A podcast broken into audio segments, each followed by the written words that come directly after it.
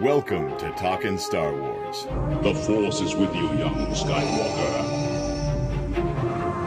But you are not a Jedi yet. Join your hosts, Robin Vote and Scott Inch, as they explore all aspects I see your point, sir. I suggest a new strategy, Artoo. Let the Wookiee win. of a galaxy far, far away. Laugh it up, fuzzball. I've been waiting for you, Obi-Wan. We meet again at last. Hey guys, how's it going? It's Robin Vote from the Brick City Blockade Podcast Network.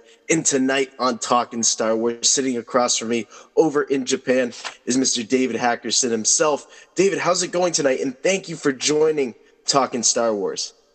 Oh, it's, it's going great. Um, yeah, it's good to be here. I had a we had a nice uh, sushi dinner out tonight, so that was pretty nice. What was it specifically that got you into Star Wars? That's a really hard question because I just remember it always being around my house, and if anything, maybe probably because my parents. I know my my dad mentioned that they him and my mom went and saw the first episode four when they were when they had just first started dating after high school, and so I think they just when the home videos came out, they got them and they put them on, and then I just for some reason I always gravitated towards it, and I had older cousins who were really into it, so I think maybe kind of looking up to them and wanting to play with them, I I got into it as well, and remember having some of the original Kenner toys, uh, where you had like the Obi Wan Kenobi with the lightsaber in the arm, and that came out, and those I just thought they were the coolest things, and I had a Darth Vader case to put the toys in, and so yeah, it started right when I was a young kid, and it never really went away. Yeah, that's the beauty of the Star Wars universe is that we always find our own little thing, our little niche within the universe that gets us going and gets us talking and mm-hmm. everything. And one thing I know about you, David, is you do not hold back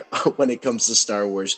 You've been tweeting out in, in Japanese, which has been great. It's been a great way for fans, not just here in the United States, to be exposed to something different, but also to the Japanese fans in Star Wars. You know, it's it's very, very cool that you're able to do that and share your love of Star Wars that way specifically. Now, my next question for you is specifically around you as a Star Wars fan. If people needed to know one thing about you as a Star Wars fan, what would that be? For example, sometimes, you know, people like Jar Jar Binks and they like to, you know, talk about that openly and everything as a Star Wars fan. But what's one thing about you as a Star Wars fan that you like to grasp onto? If I had had to nail it down to one, I'd probably say that Qui Gon Jinn is the most important Jedi in history because I remember um, 99 was my senior high school and went to see Phantom Menace, and I was devastated that he, he was such an amazing character, and that was just something he had his own, his man to march to the beat of his own drum, and that for him to be to lose everything at the end and just not be able to carry on with what he felt was his uh, mission that had been appointed to him by the Force, I really think that yeah, if I had to tell people one thing, yeah, Qui Gon and I don't blame you. Qui Gon Jinn is probably one of my most favorite Jedi as well. Very underrated character in the Star Wars universe. Um, I know, well, obviously, with you being a Star Wars fan and being a fan of Qui Gon, now that I know that, now that Star Wars fans know that, there's something interesting about Qui Gon Jinn that I think a lot of people miss out on. And it's that he was able to do things that not other Jedi were able to. He didn't really believe in necessarily the Jedi Order itself. He was somebody who wanted to strand away and look at the natural aspect of the Force and really bring in the true meaning of what it was to be not just necessarily a Jedi, but a Force user in many ways. Yeah, I think I think so too. Like, um, it's really what you said there is uh, made really manifest. I think in the very first conversation we see in Phantom Menace when Obi Wan and Qui Gon are waiting for the dignitaries of the Trade Federation, and how Obi Wan brings up, "Well, Master Yoda says this," and then Qui Gon just pretty much. Everybody knows Master Yoda is considered by many to be the end all authority of Force matters and everything the Jedi Council. And Qui Gon just like without even flinching, just goes, "Yeah, but you also need to keep your mind on here and now." Mm. And those things are important, but without saying it directly, he, he's basically implying to Obi Wan, you cannot always hold to a dogmatic approach and just do things because you've been told to do it that way. You have to think about it yourself, question it, and then what you find, what you feel the Force is telling you the right thing to do, do it. And within that one little, not even one minute exchange, we already get a really good impression of how he approaches the Force, how he views the Jedi Order, and how he's been trying to get Obi Wan to come over to his side and see things his way. But right then, you already see Obi Wan's kind of set up to to fail in his approach to Anakin because he's locked within that that dogmatic structure. And maybe if Qui Gon had lived a little longer, he could have gotten Obi Wan out of that. But we never got to see that happen. Absolutely. That's one of those things within the Star Wars universe that would have been nice to have seen. However, as we know, as we move closer with Star Wars The Last Jedi, obviously Lucasfilm making all these announcements alongside Disney about standalone films and everything else, that would be a fascinating fascinating story to see play out. Just some of the Qui Gon Jinn Obi Wan journeys in some way. I don't I don't know if it'll ever happen, like you say, but it would be something really cool to see play out um, in this universe. Now, you, we mentioned the word Jedi here. Obviously, yesterday we got the big, big news a teaser trailer to Star Wars the Last Jedi. One of the things I wanted to ask you about, David, specifically, what is your reaction to The Last Jedi teaser trailer? And man, it really did pack a punch. Yeah, it, it did pack a punch. I was, uh, I was like, I, like I told you earlier, I was so preoccupied with like trying to just absorb everything and then regurgitate that out in Japanese to explain it to people. I had to go back and watch it a couple more times. But my first impression, I think everything really hit me hard at the end with uh, what Luke said about how it's time for the Jedi to end. And I've been kind of thinking that the way they were going, and we'd seen hints of it in the Clone Wars, we'd seen hints of it in Rebels, that they're finally going to really go deep and explore the Force. And, you know, another thing that Luke said, um, it's so much, what do you say? It's so much bigger. Yeah, it's so much bigger. Yeah, and he's kind of implying that he realized that the Jedi perception of the Force and maybe everything that he had been taught up to that point was so limited. And when he took a step back and broadened his scope, he was almost seems like he was overwhelmed. And so his sense of being overwhelmed really uh, was conveyed quite well through the trailer. And that was pretty much hit me hard and left me overwhelmed. Yeah, absolutely. I think you and many other Star Wars fans are very, you know, not necessarily taken back by that comment, but it's like, wow, Luke must have really experienced something in his solitude. It's very similar to Obi Wan on Tatooine, where he explored the Force in a very different way. And we got that shot in the trailer. And I'm curious to hear your thoughts on this, David, of what it looks like to be inside the Force tree, sitting on a shelf. And Rey, of course, puts her hand on one of those books, and on it, what looks to be the original Jedi Order symbol. And I did some research, and it looks similar to the gray Jedi logo that we've seen play out in the Old Republic and in other mm-hmm. forms of Star Wars. What are your thoughts on that? Because just looking inside of a tree and seeing a bookshelf, that's not your average library in there. No, I mean, especially when you think of all the technology and stuff. The last time we saw any type of archives was at the Jedi Temple, and you have like this really sophisticated, highly technological thing where everything is stored and looks like the dis- digital databanks in here. And inside this force tree, you have something very organic in written paper. I mean, from what it looks like when we only got that brief shot, like it's partly decayed. And another thing that instantly came to my mind, this may be because I was a history major and whatnot, is what if it's in a language that neither Rey Luke can read? Because it's really, that could be thousands of uh, years old. And maybe then Galactic Standard or whatever language was spoken was different from what they're speaking there now and could have been written in a different script. We don't know. And so we don't know if Luke has been able to even break the tip of the iceberg of that knowledge because he may not even be able to read it.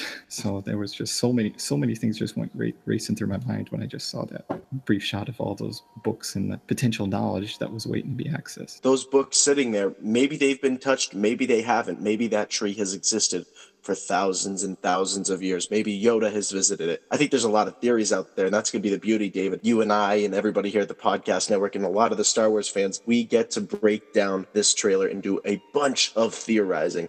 David, one of the things I know on your social media is, of course, those beautiful, beautiful cherry blossoms that you're always posting. And I have to admit, if fans visit your social media sites, they can see these awesome, awesome shots. And I love, I just love going on there and you include a clone trooper next to your shots. How did you get started with that? I mean, that, it's just so cool. Um, yeah, this is uh well, the cherry blossom season is, is something that's really special. Uh, every year, I mean, depending on how the weather works out in the winter, sometimes it starts late March, or usually it's late March to the beginning of April. And there's a temple right behind my house, and it has this really beautiful weeping willow style tree. And so a couple years ago, I, I wanted, I was trying to think of a way to share that with some friends and family back home. So I started on Facebook doing this daily update because it, it's so fast. It's like only like a two and a half, three week period, and you see the tree go from nothing to full bloom, and then all the blossoms are gone and it's fully covered in green leaves and it's just a tiny three week span. So i decided it'd be cool to track that every day with like a visual diary visual diary of photos and just put up little comments how things are progressing or any any type of thought i had about that day. And the longer i've been here in japan the one one japanese word that really has taken a whole nother level of meaning for me is this word called hakanai or in the noun form hakanasa. And it's hard to translate it to english per se but it it, uh, it means like fleeting or intransient this uh, just like flow flow, everything is always in present tense and it's changing at each moment. So now is now, and two seconds ago is, is done, gone forever. And the blossoms really convey that really well. When you look at the photos, I, I always love each year. I've done this, I think, four or five years now, to go back and take put all the pictures together and just like watch it in progression. So it's a, it's a beautiful thing that, and the reason I, I put the clone trooper in with this is that the clone troopers, much like the cherry blossoms, have a very short lifespan. Um, their their existence was very fleeting in a sense because, like the cherry blossoms,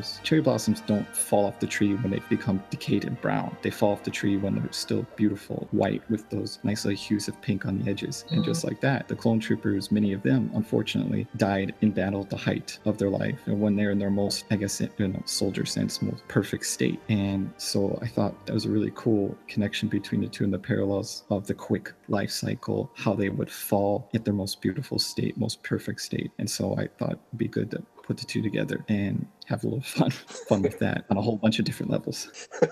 you know, and that's one thing I have to say, Star Wars fans, people who are part of the Brick City Blockade podcast network, and a lot of our fans as well, we always send them your way because, like you just said, there's very poetic. There are some similarities in terms of the natural way of life. When things go, they go for a reason. And when we can make connections to those things, we have to kind of run with it in that way and kind of embrace that, not just as Star Wars fans, but as human beings in many, mm-hmm. many different ways. Too too often, especially nowadays with the way the world is and how everything is so fast and rapid fire, we forget to take a breath and just sit for a second. And just like Luke said at the beginning of the trailer, he's like, just breathe. And you, you just breathe. And then what do you see? And so every day I made a point, no matter how busy I was, to go out there, take those pictures and pause. And just something little like that can really help to get the whole day lined up and get your mind in the right perspective. So it's a very important thing. Well, Mr. David Hackerson, I know you like to listen to the podcast network. It's a little thing we like to call plug time. Plug time. Well, they can find me at Twitter at Norsk Akiruno. That might be a bit hard to remember. Just at N-O-R-S-K for Norsk for Norwegian because that's where all my family originally came from in 100 years ago. And then Akiruno is my city here in, in Western Tokyo, A-K-I-R-U-N-O. So Norsk Akiruno. You should just put that into Twitter and you'll probably probably find me there. So yeah, that's the quickest way to find me. And that's the best way to find them because you'll see those beautiful, beautiful cherry blossom photos with the clone trooper there anytime you want to see them. You guys can follow me over on Twitter at Mr. Vote Tweets. Make sure to head on over to Instagram, follow me over there, and make sure to subscribe to the Brick City Blockade Podcast Network on iTunes. And make sure to check out brickcityblockade.com for everything happening in a galaxy far, far away. For Mr. Hackerson, this is Robin Vote of the Brick City Blockade Podcast Network, and we'll see you soon. May the force be with you, always.